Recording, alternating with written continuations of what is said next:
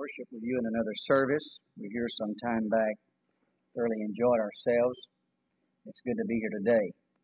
I am not too accustomed to such introductions, and uh, I do appreciate the kind remarks, but uh, we can only say that we all live by the grace of God. Amen. And we are excited about the work of God in this day, and we're happy that we can share a little bit of what we have felt in the Spirit with you. We do not come today knowing, we come today searching. We do not have the answers to every situation. I want to pause and say that we do appreciate this school, its leadership, and the fine student body that I'm looking at. Amen.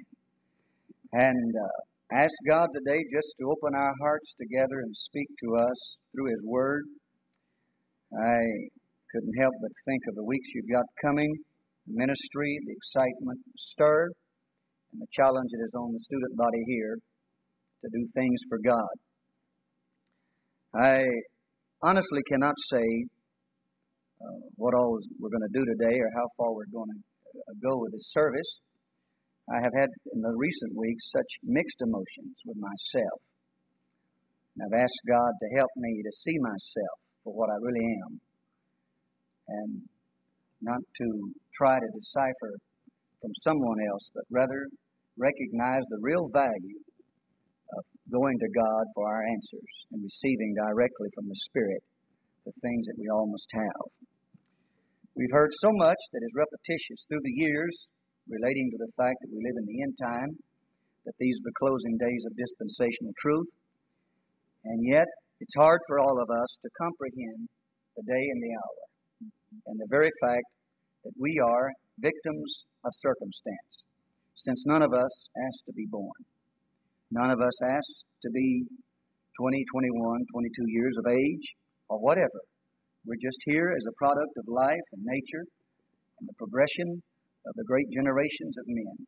And we stand in our own day, victims of circumstance to take and carve out of this world that which God would have us to be and become and become what His purpose says that we are to become. Praise God. Everything is relative to the Spirit. And when we find this out, recognize it. Then, by the help of the Holy Ghost, the Spirit of God can direct us into the hour that is set before us. Whether it will be as exciting, as victorious, and thrilling as we have so designed in our minds, history will tell us in the days to come if that is the truth. If it is going to be a little harder, more obstacles and problems, it will also reveal that. We look through a glass darkly into tomorrow's dome, cannot see the horizon yet, for the sun has not even began its state of rising from behind Mother Earth. But we're going there, every one of us. And destiny will tell what happened to all of us. I thought this morning in meditation prayer for this service, I thought, God, I don't want to sound the note of, of negativism and uh, sound like that I'm a little bit on the dark side of uh, pessimist, but uh, I have met up with young men and women who went to Bible schools who never really made it. Somewhere along the way of life, they lost out with God, become embittered, and everything that they worked toward and tried to achieve was an ultimate ruin and an ultimate fate. Praise God. I stand with the realization that I'm dealing with young men and women that perhaps are some of the greatest at Pentecost, who have had equal chance to become some of the very best that God would have in the last days.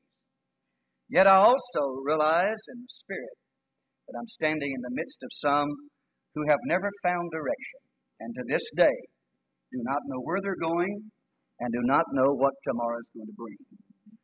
Several weeks ago, if you'll allow me to talk like this for a few minutes, uh, several weeks ago, in prayer, I, I became burdened for the school here.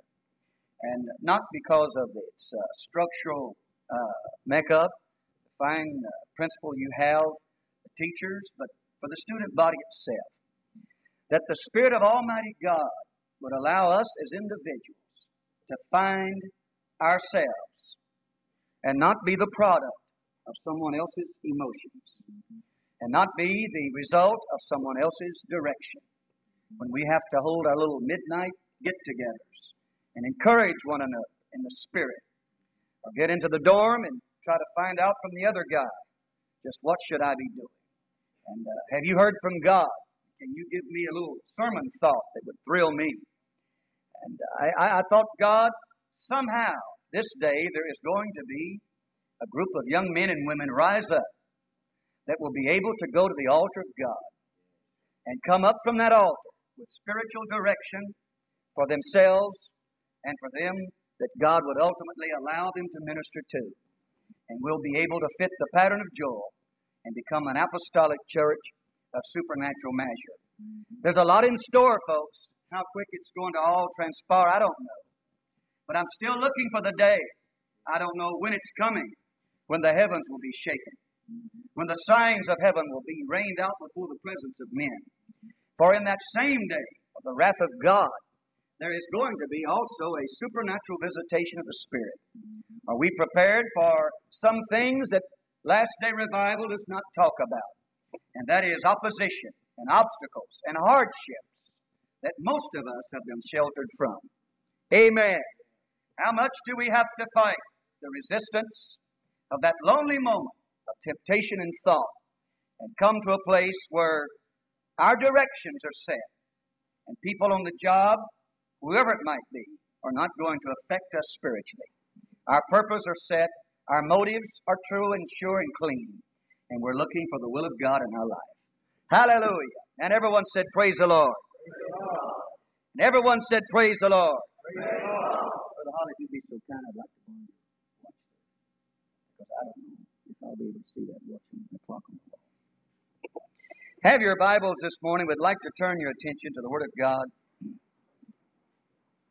Several passages of Scripture. A sermon that the Lord laid on our heart several weeks back. In fact, the middle of the first part of August, we preached this sermon to our church, and since then, two other places. And uh, I, I didn't want to bring this type of message today.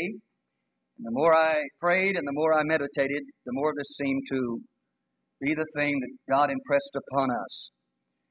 Corinthians, or rather Galatians, beginning with Galatians chapter 6 and verse 3. Galatians 6, verse 3. For if a man think himself to be something when he is nothing, he deceiveth himself. But let every man prove his own work, and then shall he have rejoicing in himself alone, and not in another. For every man shall bear his own burden. Let him that is taught in the word communicate unto him that teacheth in all good things. Be not deceived, God is not mocked. For whatsoever a man soweth, that shall he also reap. For if he soweth to his flesh, shall of his of the flesh reap corruption. But he that soweth to the Spirit shall of the Spirit reap everlasting life. Second Corinthians chapter 13 and reading there in verse 5. Examine yourselves whether you be in the faith. Prove your own selves. Know ye not your own selves how that Jesus Christ is in you, except ye be reprobates. Let me reread that scripture. Examine yourselves whether you be in the faith. Prove your own selves. Know ye not your own selves how that Christ is in you, except ye be reprobate. Going back to the writings of Galatians again, verse 3. If a man think himself to be something when he is nothing, he deceiveth himself. The Lord bless you this morning. You may be seated. I'd like to use today for a subject simply prove thine own work. Prove thine own work. I was made aware some time ago that the subconscious mind plays perhaps one of the greatest parts of our lives. When I say this, I say it in relation to myself, for we become what we ultimately think that we are. If you are constantly belittling yourself, the psychology of this is that after a while, you will allow yourself to let up and become what your ideal of life is set at. And some of these uh, uh, thoughts are wonderful. It's good to think on things to improve, to set objectives out front that would make you a better person, a greater instrument in the hand of God. And then it's easy for us to imagine that we're something that we are really not. And after a while, we began that beautiful life of living in the imaginary. And we suppose and we imagine things that are not even relative to our person or to our character. Some things that are rather humorous. I am convinced in my own self as a pastor, having dealt with people of various uh, character and ideas and concepts, that it's easy for us to become blind to reality. I have met up with such simplicity as, in one humorous sense, I've had to deal with people who not knowingly were offensive because they were not clean. And uh, it's rather it's rather difficult to approach somebody with a little tact and say, uh, "I need to talk to you, brother, about your offensive body odor." And uh, you actually have an odor that's repulsive, and you you don't want to tell them that five or six, seven people's come to you and uh, have complained that the whole room is tainted by such a repulsive smell. And on one occasion, I talked to an individual and I, I watched them carefully to see reactions. And the thing that startled me is that they were caught totally by surprise. For in their mind's eye, they knew that they smelled good. They knew there was no offense. There was no bad odor. And they could not, save themselves, recognize the offensive smell of a body odor. I walked away from that person with a realization how easy it is for us to think we're something when we are not. On another occasion, and many times I've done this, people have been embarrassed by, after a while, not being able to resist the question, uh, Brother McClain, what is that on your chin? And uh, after a while, they, they, they, they blurt out this embarrassing statement. You, you've got a little speck of grease on your chin. You've got uh, ink on your chin. And I said, No, it's not grease, it's not ink, it's a piece of pencil lead. It was placed there at about a five year old age. And uh, it's, it's there and it's deep. And the doctor says it's best not to try to remove it. But you know, the funny thing is, I cannot honestly recall when the last time was that I saw that piece of pencil lead. I shaved this morning, I combed my hair, I tied it up for church, but I didn't see it. Long time ago, I despised that piece of pencil lead so much. It made me so ugly that uh, I just decided I'm not going to see it anymore. I refused to see it. And after a while, it disappeared. And I, I don't see it. I can recognize my ugliness, but not in light of that spot on my chin. Isn't it amazing? Now, you're laughing this morning, but some of you combed your hair and you didn't see your ugly face.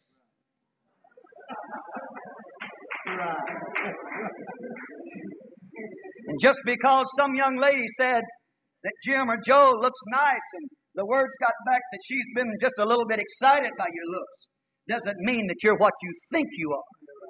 Yes, sir. And uh, I, I oftentimes get amazed at how many people come to our house and get upset when we get on subjects like being a little bit obese and overweight, and then they go back and use our scales and weigh, and every time it's the same story. Your scales are not right. Your scales are not right. And they get up and they look at someone else, and I'm glad I'm not as big as that fella, but when they weigh, they weigh exactly the same. But he's fat, but I am just trim and nice. We cannot see ourselves. First of all, we do not want to see ourselves. Pentecostalism is a beautiful thing, but we are as traditional as a church can become. We are just as inground in our ideas as we can get. So much that we believe is not what we believe as an individual, but we are, in one sense, moving zombies motivated by someone else. I'm glad that we are motivated. I'm glad that someone can influence our life. But I'm not come today to talk to young people who are still in the Sunday school classes of their local church. But we're dealing with an elite class of young men and young women who have said, we want to be used of God and we want God to do something for us. The time comes when the gains of the past are pushed aside, convictions are implanted in our hearts, and convictions that it's not what Brother Holly believes, and it's not what Brother McClain believes, or what the other ministers that will come in the course of this year will preach across this podium, but it's rather that I can honestly, truly say that every time I check my spiritual bearings, I can pull out of myself, this is myself. I thoroughly believe it. I am altogether convinced of certain things. And when I look at life in this light, I feel that we have a mad rush toward a direction and a goal that we've got to accomplish. It's time that we settle down to the bare realities and face some facts and do something about it. Praise God. You see, when Paul spoke to the Galatians, he said, if a man think himself to be something when he's nothing, then he deceives only himself. How many times do we as a collective body get excited? But how many times as an individual have you got excited? As a student body, we can pray a prayer of faith. But as an individual, when was the last time that you knew beyond a doubt that you moved God? No one else had to help you move God. You moved Him because you prayed. I'm saying today, the day has come that we prove our own works. Our own works. Our own works. One of the most fascinating things, and I am not quite old enough to be there yet, but it won't be too long that I will be able to say this. And I'm amazed that children relate to their parents in one sense of the word.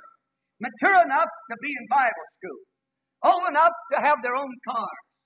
Yet their relationship with home is oftentimes still the same. Now, Dad, you're to help me out when I need help. And I don't want to stand on my own two feet. And the little saying that what mom and dad has is mine. And if I need something, I can go to mother and dad, and they're going to help me out of all the tight spots. But the time comes, if you're old enough to drive cars and buy cars, you're old enough to prove to yourself that you can balance your own bank book. And you don't have to call your mom or your dad and say, they're going to help me out of a tight place. Prove yourself from a natural sense. Prove yourself as an individual, what you really are. Establish some direction and then go from there. Some time ago, and some of the folk here would be able to relate with this, I was talking with a pastor friend who hired a carpenter who had reputation as a good carpenter.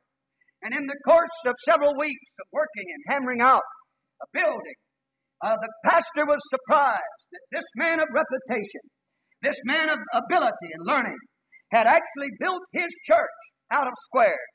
And uh, when they began to come inside with their acoustical ceilings and various things, any way they would try to put it in there, it wouldn't fit because the building was not square. The one thing the carpenter, even though he knew how to saw the compound miters and how to lay out a building according to framework plan.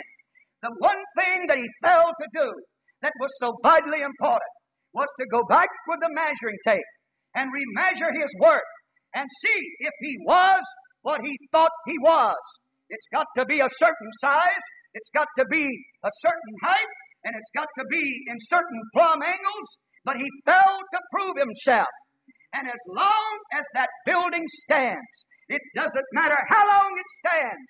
There will be a carpenter's name that will be constantly mentioned.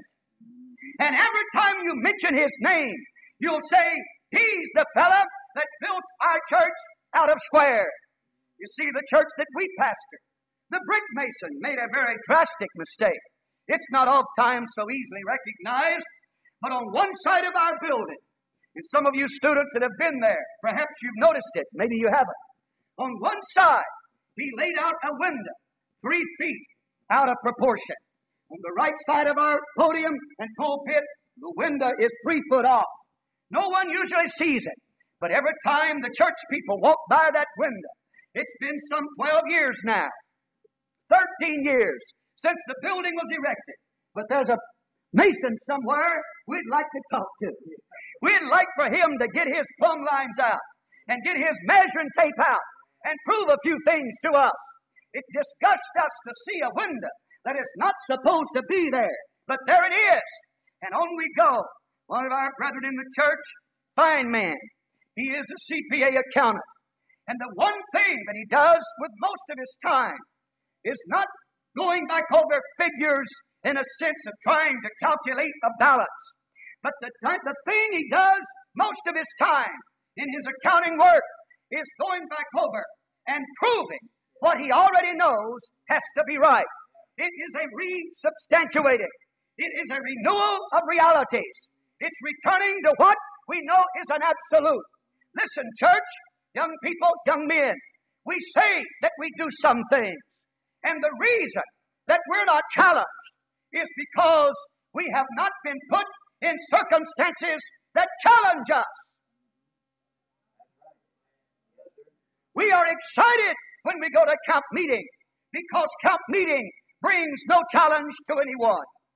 We're challenged when we go to our local churches and the power of the Spirit falls and the Holy Ghost moves. But there is really no challenge there. But the challenge comes when we have to be alone and there in the presence of God, on the job, wherever it may carry us, we have to substantiate our own spiritual direction Hallelujah. Hallelujah. Nobody knows but you and God what you have thought in the course of the last six weeks as you work beside sinner men, fellas. To us, to the student body, to your fine principle, you look as if you are one spiritual tower. But to God, He sees you for what you really are. Hallelujah. Hallelujah. The standards of the church are largely the impact of a few people's belief. They are not necessarily what the majority believe. I told a group of people last night in a Bible study at the church, how long will we as Pentecostals have to go back to the pulpit and reiterate again and again certain standards of wholeness? How long do we have to say no to this particular problem or to that particular problem. But when will it come that the Spirit of Almighty God will rise up in our heart with a direction and we will prove ourselves to God? We get an answer from the Holy Ghost and it speaks loudly and clearly. I, I don't mind telling you, I was a little bit amazed the other day.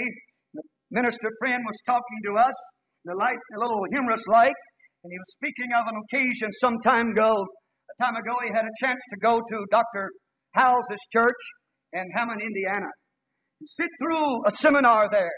And he said, But McClain, the thing that fascinated me is that that man, having not accepted the fullness of the message that you and I know, has some requirements that are even more stringent than we Pentecostals. There is not one man on his staff of 16 followers and co-workers that can even have his hair touching his ears. Not one of his ladies can have a dress that comes above her knees. He preaches firmly, it has to be down. What is he getting at? Prove, prove, prove what you are. Prove what you are. But I'm going to go today. I'll get a fresh haircut. I'll come out and say, now, I'm just like you. I'll go out, I'll let the hymns out of my dress. I'll clean my face. I'll take off excessive jewelry. And I'll say, I'm just like you. But I haven't come today to preach a revival of wholeness. I've come to preach a revival of searching. You have not accomplished in the eye of God but very little if you cut your hair because the pulpit says cut it. It is a matter of obedience. But when it comes from in here, That's it. Amen. hallelujah. Hallelujah. Hallelujah. If the pulpit motivates you to prayer, you pray as long as the preacher drives you and presses you and forces you. But when his back is turned, you're like the child who's looking to see if mom's looking, looking to see if dad's got his eye on us.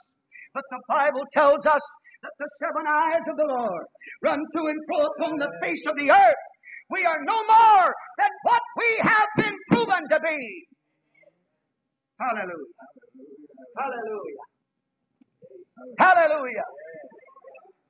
Just a few days ago, if you'll allow me to say this in a personal sense, I began to look at myself in the light of kind remarks, expressions made by various ministers, them that really think they know Wayne McClain, those that think that they have seen me in action. And I, I, I saw myself caught up within a church world where it's wholeness and godliness and purity and honesty and integrity. Very seldom do I have to take very much smoke in my face. Very seldom am I associated with anything that is anything less than exactly what I believe. And how can I prove myself? In light of the fact that I've built myself a surrounding and I never go out there into the light and into the heat and into the wind and find out what I am. We're inside these four walls today, and I pray the Holy Ghost would build us up, set us afire. Let the Spirit run up and down our inner depths of the soul and say it's there, it's real, it's powerful. But then, when the sun beams down on us on the job this afternoon, when nobody sees us in the quake of that dormitory, when nobody knows what you're thinking and what you're doing, then and then alone are you proving yourself. Pentecost has turned toward prayer and toward fasting. We're realizing the one thing that's going to bring the apostolic ministry back is an old fashioned purging of the Holy Ghost. But I've come to tell you today that the Lord said, if you want to pray, you've got to pray in secret. If you want to fast, you've got to fast in secret. Hallelujah. They that pray in secret shall be rewarded openly. They that fast in secret shall be rewarded openly. Hallelujah. I cannot quite comprehend the fact that when God does something for me, before I can get my shirt tail can touch my back, I've got to go tell somebody something. God did thus and so in our service last night. Someone said we got to give God all the glory. Are we trying to give God the glory? Are we trying to say that we're able to touch God? And the more I ponder these deep things, this is a little bit out of step with a normal kind of sermon today. But what I'm wanting to drive into our hearts is, oh God, when you get through hammering us, what is going to be left? See, I'm looking at a student body that perhaps has never really made a deep study of where we're at. We talk about Armageddon. We talk about the last days. But do you realize that we were a hair's breadth away two years ago from total governmental collapse? When Penn Central went bankrupt, all there had to be was a panic, and we would have been in a worse state than we were in 1932 and 3. The reason that tight money came to America was not that all the banks suddenly said you can't have it. But what happened is that the federal banking board realized one thing all across the country. Banks were overextended, and they realized if people get scared and try to draw their deposits out, we will not be able to match their deposits. We will have to close our door. The government tried to pacify, and they succeeded in convincing the public that everything's all right.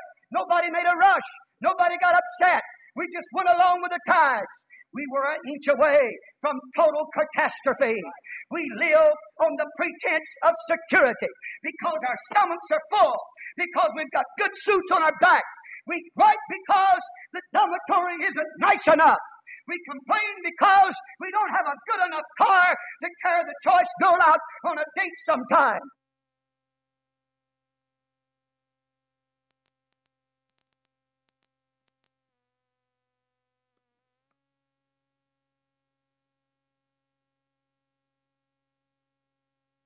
But I'm here to tell you there is some priority in Texas Bible College. It's not coding and it's not finding a wife.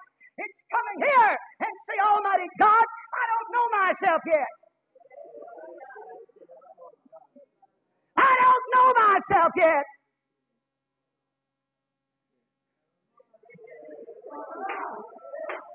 But if you will help me, I'm going to prove myself. One of the most stirring testimonies I ever heard was talking to Brother Cornwell some time ago. Very fine man of God. Hasn't been in the church but a short few years. Prayed over in Louisiana. Some of you perhaps know him.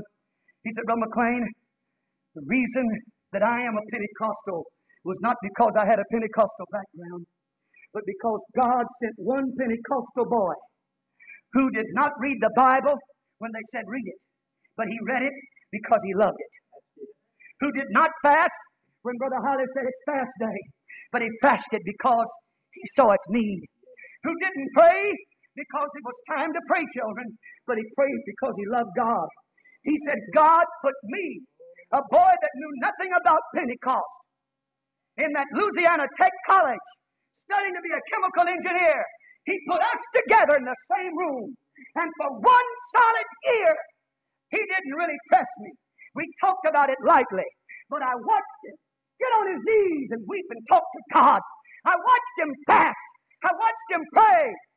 I watched him witness the only boy that I knew of in the college Pentecostal.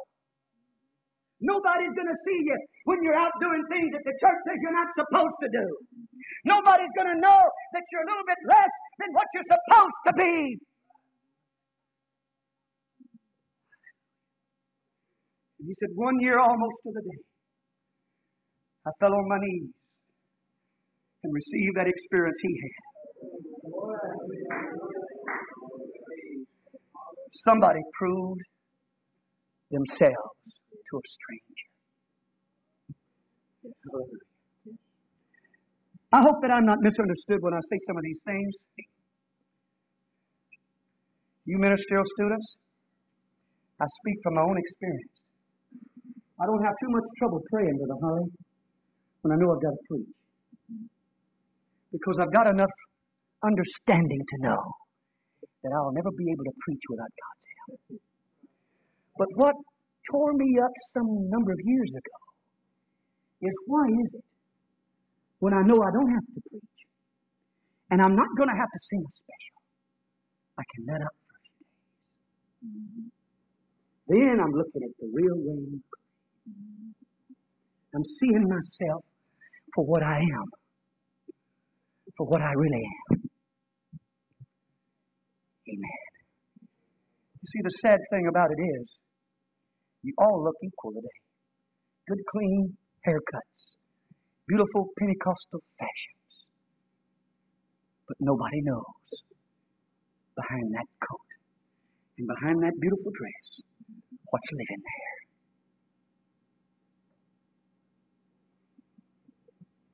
If you're in this school to make good grades and pass, you still miss the objectives.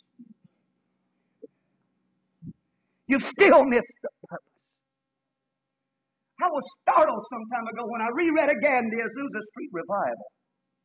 Mm-hmm. When a Baptist man would become burdened in his heart for a revival of the Spirit, he was not praying for this beautiful outpouring of the Holy Ghost. He was praying for a general overall move of God. And I read that burden that intensified and intensified and intensified. He and a friend got to the place that it was so heavy, they prayed all night long, all night long, time and time again, under a terrific burden, fastings often, that God would do something for Los Angeles.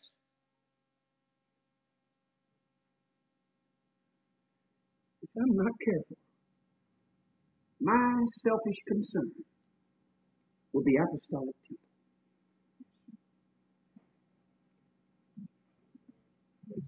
Can I preach like this?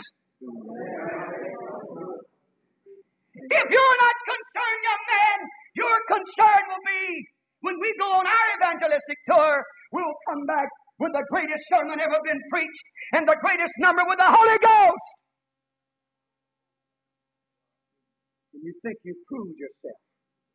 When somewhere down the way you will collapse in your own folly because God anointed you one time, you felt you had a lease on God.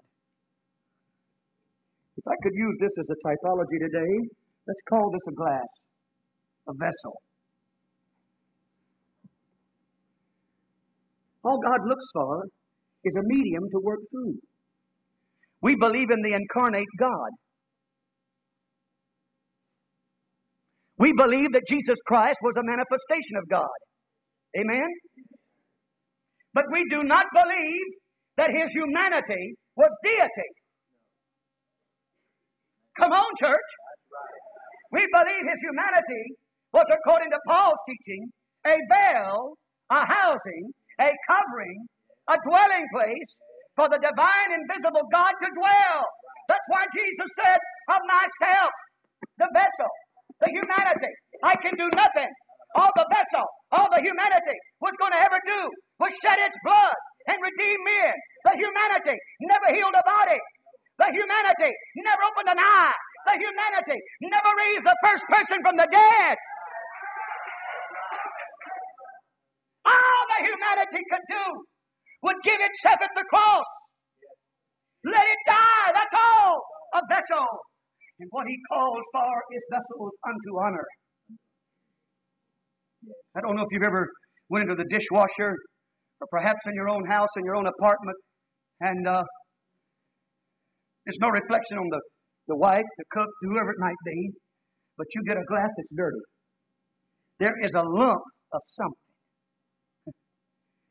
And you can't figure out what the something is.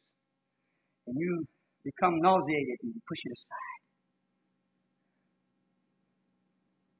You don't want to use it. Go ahead and drink out of it. It's all right. As isolated and ridiculous as it sounds, what's wrong with a hair in a glass of water if the hair was just washed before it fell in the water?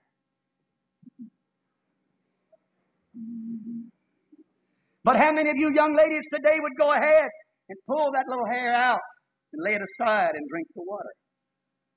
See how ridiculous and repulsive? God says what I'm looking for is vessels. Vessels. And being a human being, you're going to get dirty tomorrow, and dirty today, and dirty the next day. There's going to be a scrubbing process in your life every day. Prove thine own self. Hey, did you know what I done last week? I preached a sermon that shook the whole church. People fell over word about who was the Holy Ghost. In the first place, you didn't preach it and didn't get result. The Holy Ghost was using you, but it wouldn't have. That's right. That's right. That's it. Hallelujah. Hallelujah. And it's a realization of the supernatural.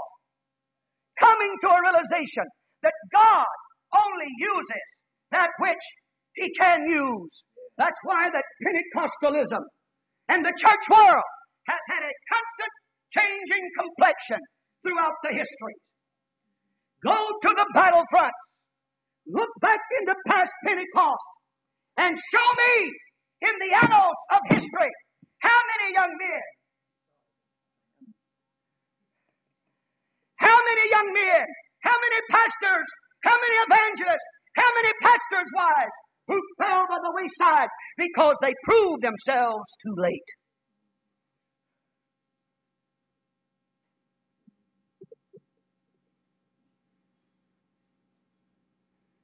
When you search, search history, you'll find just about as many in the, the, the ruins of yesterday's past as you will find in the retirements of security and success in Pentecost because they couldn't handle the situation. Abraham had no problem because he was dead. He was dead enough when God said, Bring your only son to me. He carried his only son and said, If that's what you want to find out, I'll show you. I'm asking you, young man, are you going to love God if you lose your job next week? Are you going to love God if you wreck your car on the way to work today? Are you going to love God if you don't find a place to preach for the next six months? Are you going to love God if everything collapses in your face? How many Jeremiahs are here that could stand going down into that pit and that dungeon, into the mire, be beaten when he knew he wasn't wrong? How many Josephs are here that can spend two years in a dungeon because he was guilty of no fault? How many of us can take the fire? Prove yourself. Now, come to a quick close in just a moment. That's why I stand unworthy this morning. Because I know that I'm not quite what some of you think I am.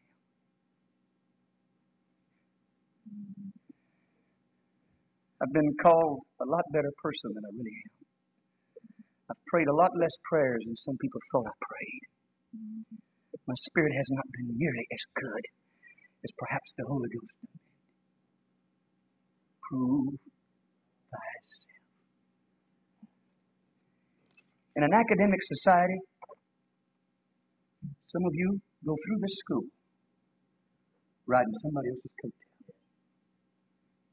I didn't say you was cheating, but I'm saying someone else, your friend, is having to help you with your lessons. And when you walk across the stage and get your diploma, you have to hand it to your brother and say, Thank you for helping me all the way. You didn't prove a thing, you still got to go prove it. Oh, God. Fellas, why can't the Holy Ghost tell you how you're supposed to live? Young ladies, how you're supposed to act. We Pentecostals come back to proving grounds. I do not say this is from the Holy Ghost. I only say perhaps it was for Wayne McClain. I believe as much in a great revival outpouring in the near future as anybody believes in. But I also believe that parallel with revival outpouring, there will be almost unbearable opposition to the point of death, to the point of disease, to the point of lies dividing asunder. You have not been lied on yet. But, young man, if you have a ministry, it will be lied on in this generation. You're going to have to be big enough that you don't even have to defend yourself. You march on because you know what you are and you don't have to be defended. You're going to have to live for God if nobody lives for God. Prove thyself. When's the last time you went over your prayer list? Put down everything you asked God for, and then marked off how many answers you got.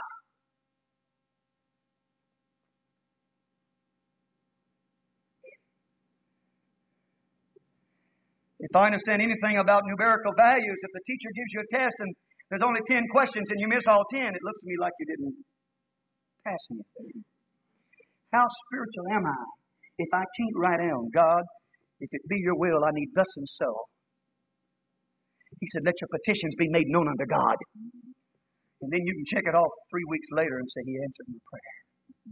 Then you know that God hears you. Some of you do not actually know if God heard you yet.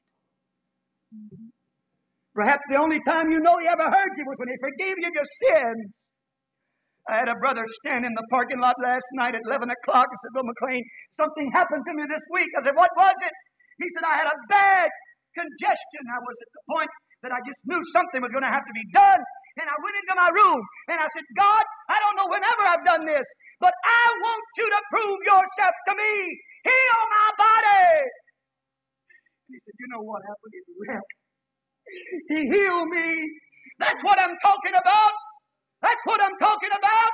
The Bible said, Jesus said, My sheep know my voice, and a stranger they will not follow. The Bible said you can boast in yourself when you've proven your own works, but you only live in your own shame when there's nothing to prove. Am I spiritual because, and let me reiterate again, am I spiritual because that my hair has been cut? And my, my, my dresses are godly. My hairstyle is in accordance with the church and the school. and I spiritual? But the Bible said you reap what you sow. Yes. Your prayerlessness is going to multiply into wordless.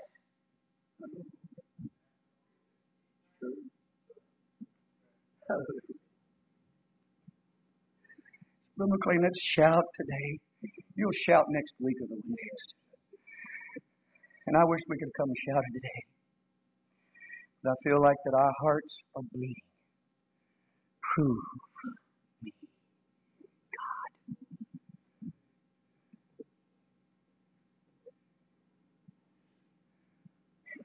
The devil knows there's potential in this building, and he will rob every potential there is if he has a, a chance. And he'll pull at your fibers and draw you away and lose your and you'll lose yourself. Prove me. An old song that simply says, Have thine own way, Lord. Have thine own way. Musicians would go to the piano and organ, play this course in closing. Make me what I ought to be. Mold me, make me. I don't know here of late, there's been a real stirring of scriptural scriptural evidence in my mind and heart. Is evidenced by one constant repetition of fact. That is in the early church, most of the great outpourings of the Holy Ghost was never accomplished by one person, but they were always accomplished by two. The great man Paul and his ministry always had someone to assist and to help him. Mm-hmm. Throughout the scripture, there seems to be a pattern of twos. If I understand anything of the blowing winds of the Spirit, God will homogenize personality. And you'll never be able to say that Wayne McClain helped you. But you'll be able to say, the Holy Ghost helped me. We will not be worried and concerned about ourselves. We'll be concerned about the overall work of God.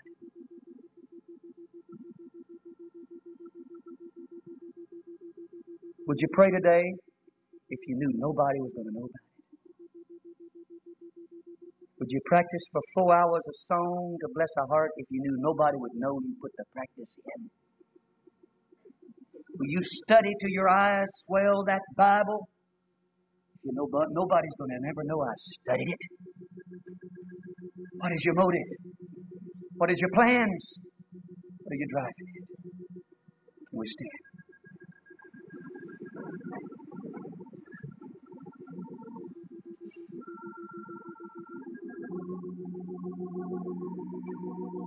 Have thine own way, Lord. Have thine own way. Thou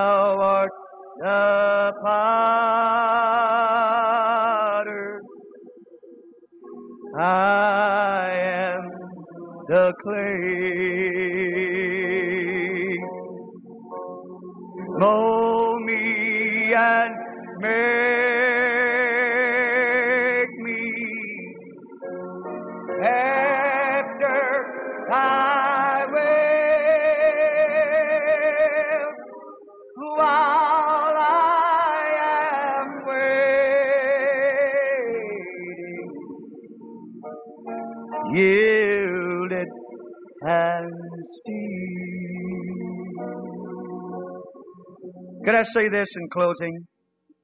Would you have the courage, not in this place today, if I can do anything, I want to discourage, discourage a climatic response to the sermon. I don't want a response here, if I can be that way. For I have not accomplished anything more than routine to have a climax to the service. In ministerial homiletics, you've already discovered it's got to be climatic, come to a climax. We reached climaxes in our Pentecostal services and went home thinking God had done a lot, and the first heart hadn't been changed. I pray that the Spirit would come back on this student body tonight at 10 o'clock when there's only two girls in the room or three. And you'll want to get down beside your bed and weep for 30 minutes or an hour. And nobody know it but the two or three of you. You fellows get in beside the bedroom. Nobody else knows you're in there. And if you have a prayer meeting, don't tell the first one of them. Just let that one group know it and pull your heart out because you want to know God. If I understand the way I've been running, I hadn't been sounding just right in the spirit. And if you'll just take your pencil out and write down a few things that I am and let me look at it, and I'll try to improve on it.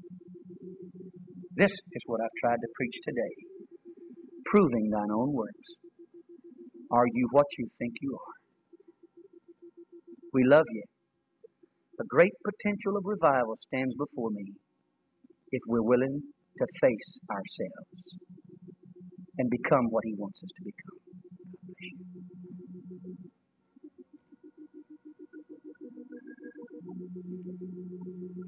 It's not an easy matter, but I see the wisdom of the Holy Spirit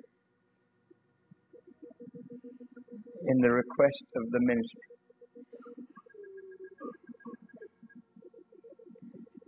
There's some there's some things I'd like to just pour out and wash out with tears. But maybe the Holy Ghost, and I say maybe, I'm convinced the Holy Ghost does not want me to wash him out.